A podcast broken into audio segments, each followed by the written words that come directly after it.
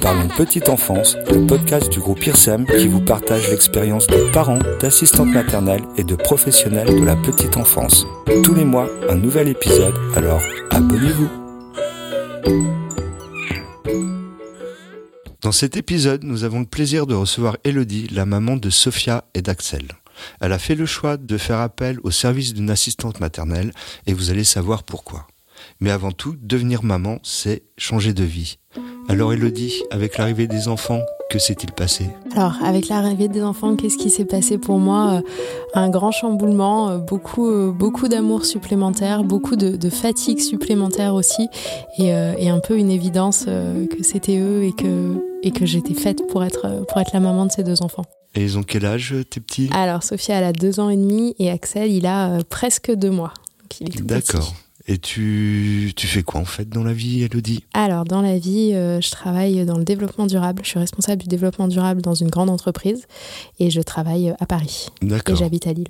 Et c'est pas compliqué ces trajets entre en train, télétravail, je présume? Alors, euh, est-ce que c'est compliqué? Oui, oui, c'est compliqué. C'est un petit peu de, logistique et d'organisation, encore plus avec deux enfants. J'ai les deux premiers jours de la semaine, donc lundi, mardi, euh, sur site à Paris et le reste du temps en télétravail.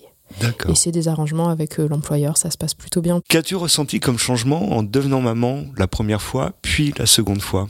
Alors, ce que j'ai ressenti comme changement en devenant maman, euh, c'est une, une, perte totale de, temps libre et, être totalement dévoué à quelqu'un, hein, c'est quelque chose d'assez nouveau parce qu'on n'a pas l'habitude, euh, quand on est euh, sans enfant, de se retrouver euh, là complètement avec quelqu'un qui, dépend de nous. Donc ça, ça, change beaucoup et beaucoup moins de liberté aussi. Donc là, ma première maternité, ça a été, ça a été un petit peu rude comme changement. J'avais l'habitude de beaucoup voyager, de beaucoup sortir.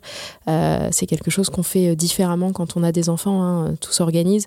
Il faut trouver à garder l'enfant, il faut s'organiser, il faut avoir le budget derrière pour garder l'enfant. Donc ça, c'est des changements assez difficiles quand c'est un premier. Quand c'est un deuxième, on, le sait, on l'anticipe et on, le vit beaucoup mieux. En tout cas, euh, moi, je l'ai vécu beaucoup mieux et j'ai ressenti beaucoup moins de changements et de, de chamboulements même sur la deuxième euh, maternité. Donc l'arrivée d'Axel, c'est un peu mieux passé parce que tu étais... Ouais, c'est beaucoup mieux passé l'arrivée d'Axel. Tu préparé en fait. Euh, Exactement avec ton expérience Sophia, on va dire. Exactement, ouais, ouais. c'est beaucoup, c'est vraiment différent et c'est beaucoup plus doux. Donc ta vie professionnelle entre Lille et Paris, euh, bah, elle est adaptée à ta situation de maman ou il y a eu encore des évolutions avec Axel? Euh, elle, est adaptée. Après, j'ai aussi beaucoup de chance, hein, et je le précise tout de suite, j'ai beaucoup de chance d'avoir le papa qui est, très présent et qui euh, a fait aussi le choix de mettre sa carrière un petit peu entre parenthèses pour, bah, pour, être, là avec les enfants et pour me permettre à moi de, poursuivre ma carrière sur Paris. Donc ça, c'est une chance inouïe que j'ai. Il y a pas de changement particulier avec l'arrivée d'Axel en plus. Hein, L'organisation, elle est, elle est bien cadrée avec mes jours de télétravail, mes jours sur site, donc ça se passe, ça se passe plutôt bien. D'accord. Et ton mari a pris un congé paternité Il n'a pas travaillé pendant la, première année euh, de Sofia, donc ce qui a été pas mal pour nous, nous permettre de, nous retrouver un petit peu et de, et de nous organiser. Et puis, euh, et puis ensuite, il a, eu, il a repris un boulot au bout d'un an, donc ça a, été, euh, ça a été assez facile. Et là, il était avec moi pendant le congé, il était au chômage pendant tout mon congé maternité et il va reprendre un travail très prochainement. D'accord. C'est d'être un papa poule. C'est un papa poule, exactement. Et c'est une grande chance comment Sophia a accueilli l'arrivée d'Axel. Euh, alors déjà, elle s'en est rendue compte assez rapidement puisqu'elle a bien vu qu'il y avait des changements. Euh, on commençait à chercher une, nouvelle maison, donc elle a bien vu qu'il y avait des changements. On lui expliquait qu'on visitait des maisons, qu'il allait, euh, qu'il allait se passer quelque chose. Et puis à chaque fois, on intégrait en expliquant qu'on changeait de maison parce qu'il y avait son petit frère qui allait arriver. Donc elle l'a progressivement compris. Moi, je suis très, j'utilise beaucoup de livres pour lui faire passer un certain nombre de messages. Donc j'avais aussi pris pas mal de livres qui expliquaient l'arrivée d'un petit frère ou d'une petite sœur parce qu'on n'a pas tout de suite dessus que c'était un petit garçon. Donc ça, lui a vraiment permis d'anticiper. Après, elle a, deux ans, donc à deux ans, on comprend pas grand-chose, si ce n'est que, maman va être moins disponible. Donc euh, c'était encore abstrait pour elle euh, jusqu'à l'arrivée euh, d'Axel. et puis l'arrivée d'Axel, elle le prend plutôt bien. On m'avait un petit peu averti que ce serait compliqué, qu'il y aurait des régressions du sommeil, des régressions dans son comportement. Ça n'a pas du tout été le cas et elle l'a très bien, très bien vécu. J'aurais même tendance à dire qu'elle s'en fiche un petit peu d'avoir un frère. il est là, il fait un peu partie du décor pour l'instant tout ce qu'elle nous dit, c'est qu'il est encore petit et qu'elle peut pas jouer avec. Donc, euh, pour l'instant, c'est plutôt, c'est plutôt facile. ça, c'est souvent hein, les grands frères ou les grandes sœurs euh, attendent que le Un petit, peu de frustration, voilà, grandisse pour pouvoir jouer avec. Et en termes de livres, là, tu me parlais de bouquins. Tu as des, des livres à conseiller pour faire comprendre aux enfants? Euh, j'aime beaucoup les, livres d'Astrid Desbordes. Je sais euh, sais pas si c'est très connu, mais euh, ça aborde beaucoup de thématiques et il y en a deux que j'aime beaucoup et notamment le premier, c'est Mon amour, qui explique vraiment à l'enfant que quel que soit son comportement, quels que soient tous les, les facteurs externes, dans tous les cas, on l'aime et que ça ne remet pas en question notre relation avec l'enfant. Donc c'est pas mal, je trouve, pour expliquer, bah voilà, on va, tu vas avoir un frère, mais c'est pas grave, on t'aime tout autant et on aimera tout autant ton frère que toi. Ça c'est vraiment bien et c'est aussi pas mal quand elle fait des bêtises ou des choses comme ça, lui expliquer qu'on a beau crier euh, pour une bêtise, mais que pour autant, euh, on l'aime toujours autant, même si elle fait des bêtises. Bon, on essaie de modérer quand même euh, pour, pour éviter, pour pas l'inciter à en faire, mais, mais le, message est pas mal. il y en a un autre dont j'ai plus le nom exact en tête, mais qui est pareil sur l'arrivée d'un petit frère. Et donc, c'est pas mal. C'est un petit garçon qui a un petit frère et, et ça aide aussi à, expliquer les choses. Comprendre. Ouais et à expliquer qu'au début c'est tout petit mais qu'après c'est un peu plus sympa, qu'au début c'est normal qu'il pleure, voilà. Et tu as, tu as vu un changement de comportement euh, chez Sophia? Est-ce qu'elle est devenue tout d'un coup grande sœur du jour au lendemain ou Alors euh, non, Sophia n'a pas du tout changé de comportement avec l'arrivée euh, de son frère. Hein. c'est vraiment resté la même. Peut-être un petit peu plus collée à moi, mais, mais vraiment peu, peu de changements. Et je pense qu'elle est tellement petite que pour elle, tout ça est vraiment abstrait et, elle est dans une temporalité, c'est vraiment au jour le jour. Donc pour elle, il, ne se passe pas grand chose. Il y a un frère qui est là, qui dort euh, essentiellement. Donc, ça euh, ne ça change pas grand chose. Il n'y a pas encore euh, de notion de concurrence, quoi que ce soit. C'est vrai qu'à deux ans, on se rend moins compte que, que lorsqu'on a cinq ou six ans. Ou... Ouais, voilà. Il y a juste quelques fois où je lui explique que, que Axel, sa maman, c'est également moi. Ça, elle a un petit peu de mal à l'entendre et c'est un peu compliqué, je pense, de se dire que maman n'est pas que la maman de Sophia, mais, euh, mais ça viendra, je pense. Quand j'étais enceinte euh, d'Axel, je me suis beaucoup dit euh, que je serais peut-être un peu moins maman poule, un petit peu plus lui laisser de liberté que ce que je n'ai fait pour Sophia, parce que je suis très très angoissée pour Sophia. Et, et finalement, une fois que j'ai accouché, je me suis rendu compte que je serais exactement pareil, que j'en suis incapable. Donc non, je pense que je vais être exactement la même maman pour l'un que, que pour l'autre en fait. Je je pense pas. Après, c'est des grossesses relativement rapprochées, donc j'ai pas tant eu le temps de, de changer. Ouais, mm. je, suis, je suis vraiment la même personne. Avec ton expérience de jeune maman, tu aurais des conseils à donner à des parents qui, seraient dans la même situation que toi? Euh, mes conseils, alors tout va dépendre hein, si on est sur un, premier ou un deuxième. Je trouve que sur un premier bébé, euh, le premier conseil, c'est vraiment euh, de lire, de, comprendre ce qui nous attend et de se préparer au maximum. Hein. Le savoir, c'est le pouvoir, donc il faut toujours, il faut toujours savoir ce qui nous attend et anticiper. Sur un deuxième, je trouve que c'est vraiment une histoire de, logistique. Hein. Un deuxième, il faut juste bien être organisé, tout, tout préparer et, et, ne pas y aller en, en freestyle du tout. Et puis essentiel évidemment d'avoir un coparent qui est très présent et qui, euh, et qui, soutient, euh, qui soutient la maman. Hein. Ça paraît évident, mais c'est pas toujours le cas et, euh, et, ça aide beaucoup et ça rend le postpartum et les premières années en tant que maman beaucoup plus, beaucoup plus douces. Hum, je, vois que tu évoques le postpartum. Tu as ressenti cet état après, après tes maternités? En tout cas, est-ce que j'ai eu des dépressions postpartum? Si c'est si plutôt ça la question, effectivement, sur ma première, euh, sur Sophia, euh, ouais, ça a été très difficile et ça a été très compliqué. Je sais pas si c'était euh, une dépression du postpartum, est-ce que c'était juste un, coup, de, me dire de me dire que j'étais plus aussi libre qu'avant, mais ça n'a pas été si simple et si idyllique. Hein. Euh, Sophia a eu quelques problèmes de santé aussi qui ont beaucoup joué euh, sur mon appréciation des premiers mois euh, en tant que maman. Pour Axel, pour Axel pas du tout. Hein. Encore une fois, moi je vis très bien l'arrivée du deuxième et, et, je trouve que c'est tellement plus facile et tellement plus plus apaisé que, que non. C'est au contraire, c'est plutôt cool. Ben, t'es déjà plus en terrain connu quelque Exactement. part. En fait. Ouais ouais, je pense que ça. Tu sais, tu sais à quoi t'attendre. Je, je, ouais, ouais. je, je sais ce que c'est que des nuits blanches. Justement, on parle de Nuit Blanche, il y a des histoires de rythme différents entre Sophia et Axel, en termes de sommeil, de... Bah, Oui, alors est-ce que les rythmes sont différents euh, pour les deux? Oui, nécessairement, parce que Sophia a deux ans et demi, elle a déjà un rythme qui est, euh, qui est très bien cadré. Et moi, j'y tiens, tiens beaucoup à, à, respecter les horaires, les rituels et, et le rythme de Sophia. Donc, euh, donc oui, elle, elle a son rythme, tandis qu'Axel, à deux mois, bon, bah, c'est un, petit peu, un petit peu anarchique. C'est vraiment à la demande des biberons. il dort en continu, quelle que soit, quelle que soit l'heure. Donc lui, il n'a pas encore vraiment de rythme. Mais, mais ce qui est plutôt pas mal, puisque ça se cale, ça se cale sur Sophia. Euh, en tout cas, il arrive très bien à dormir la nuit. Il a bien compris la différence jour-nuit, donc il, nous fait quand même des nuits plutôt, euh, plutôt sympas. Euh, donc ça se passe bien.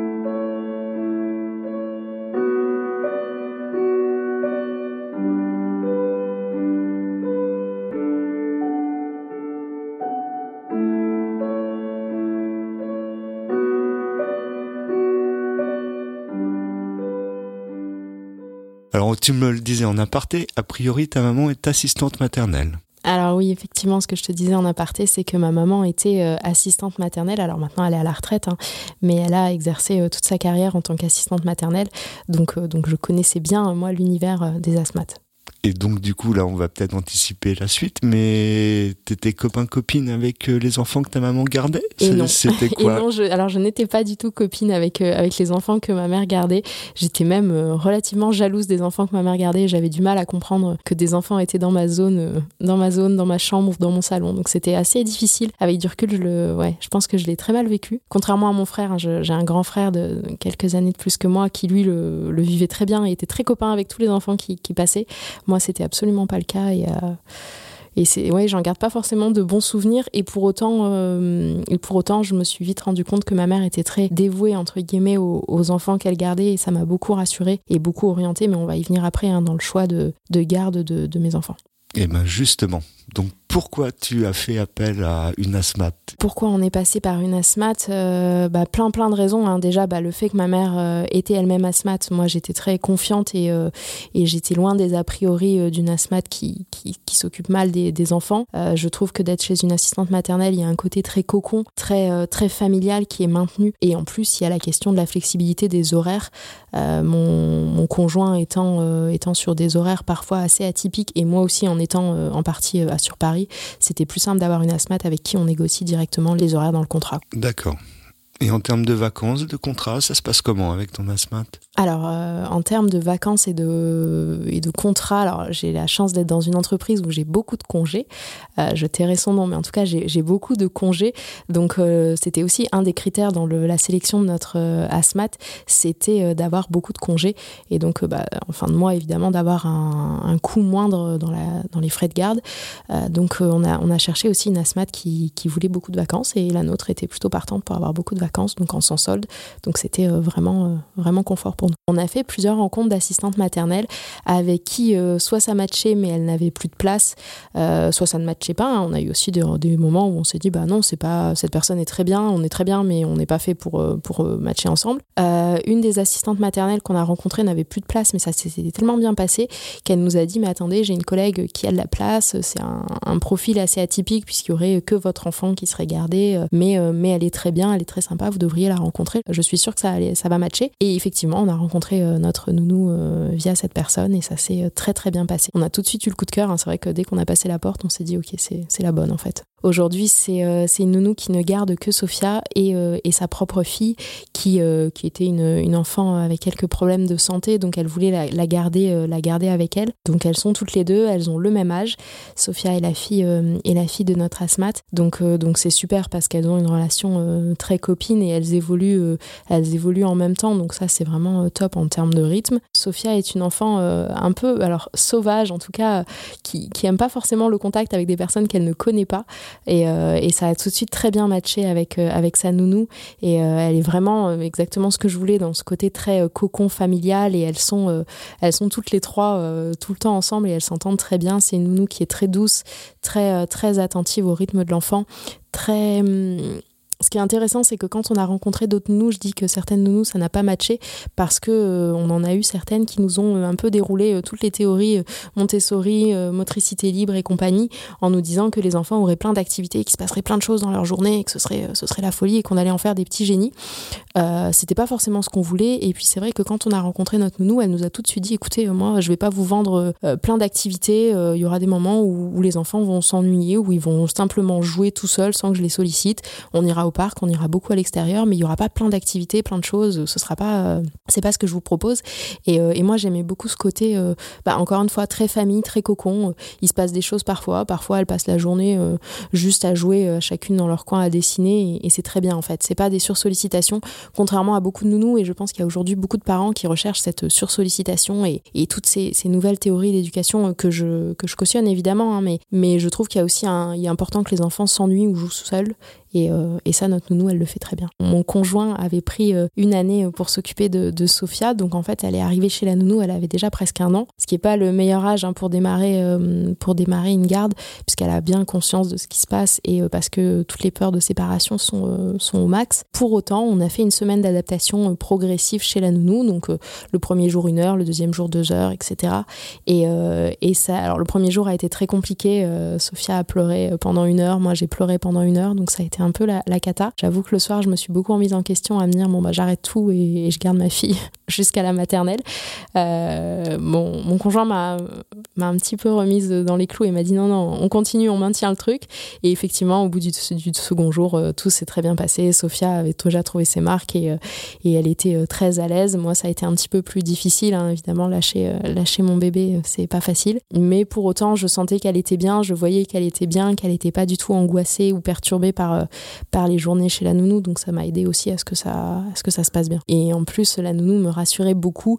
Et euh, les premiers jours, elle m'envoyait des SMS quasi toutes les heures pour me dire que, que tout allait bien et que, et que Sophia euh, bah, était tranquille et qu'il n'y avait pas de larmes ou de crise euh, absolue. Donc ça, ça m'a fait beaucoup de bien. Et même encore maintenant, la nounou a tendance, dès qu'elle va au parc, à m'envoyer des photos, à me tenir au courant. Et ça, c'est aussi, aussi un, un, des grands luxes, je trouve, d'être avec une nounou qui n'a, qui que notre fille à garder. C'est, c'est ce côté euh, très, euh, enfin, cette grande proximité où elle peut nous tenir au courant, où on peut s'appeler, on est, euh, on est en contact vraiment régulier. On se souhaite nos anniversaires, enfin c'est des détails mais qui montrent aussi la relation, hein. on se souhaite nos anniversaires, je connais l'anniversaire de sa petite, on s'offre les cadeaux pour les enfants, on, se fait des cadeaux à Noël, enfin c'est vraiment quelque chose de très, de très proche et moi qui, qui me semble essentiel. D'accord. Encore une fois, ça correspond à la façon dont moi je conçois ma maternité et le mode de garde de ma fille. Et c'était ce que tu recherchais toi et ton, et ton, mari en fait. C'était exactement ce qu'on recherchait.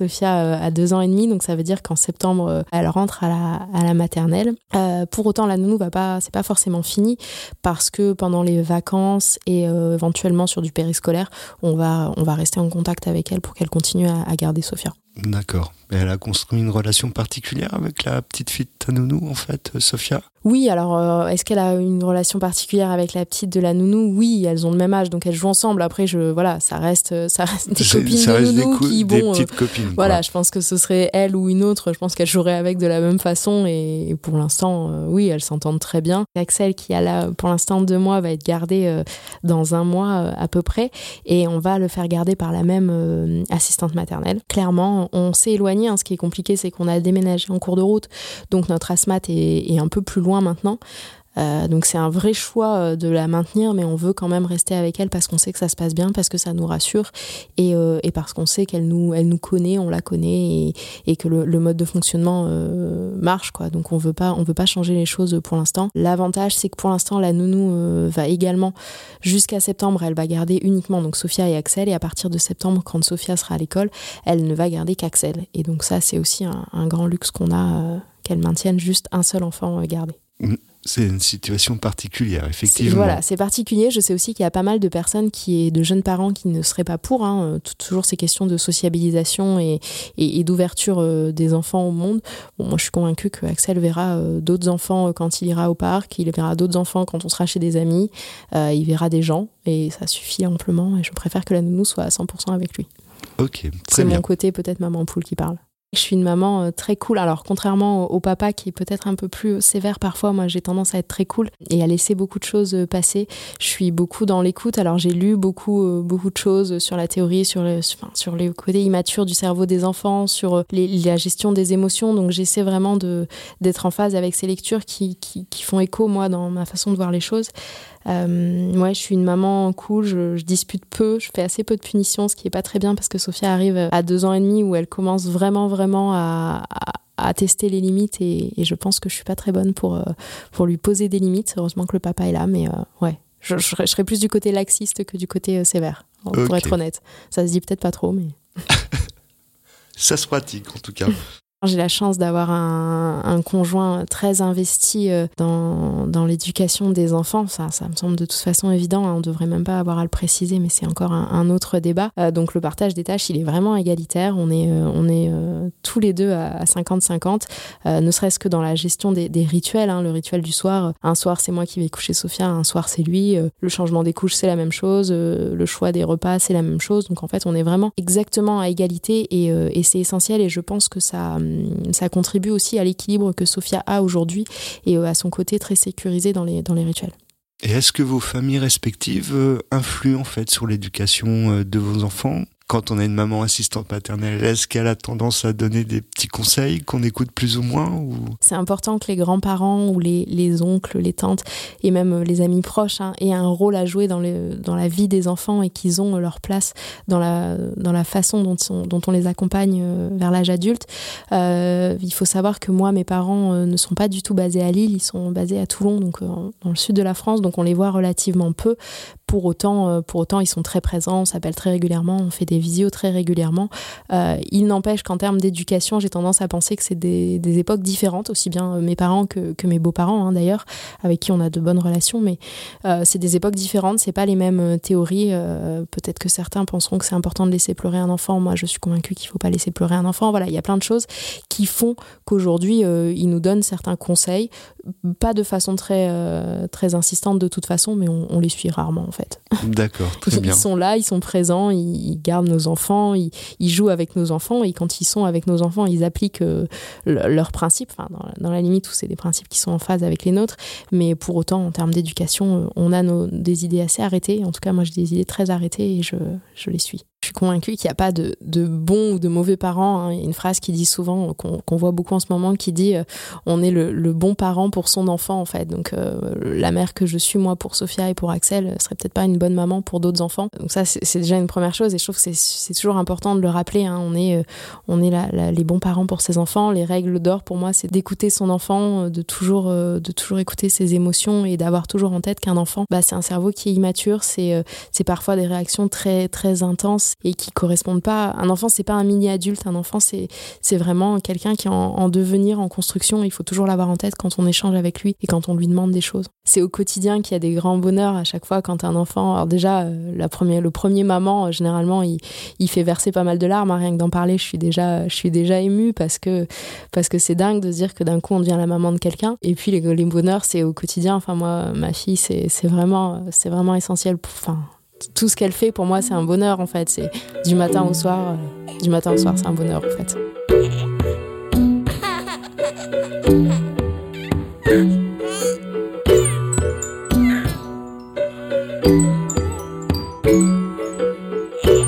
Parlons Petite Enfance, un podcast du groupe IRSEM.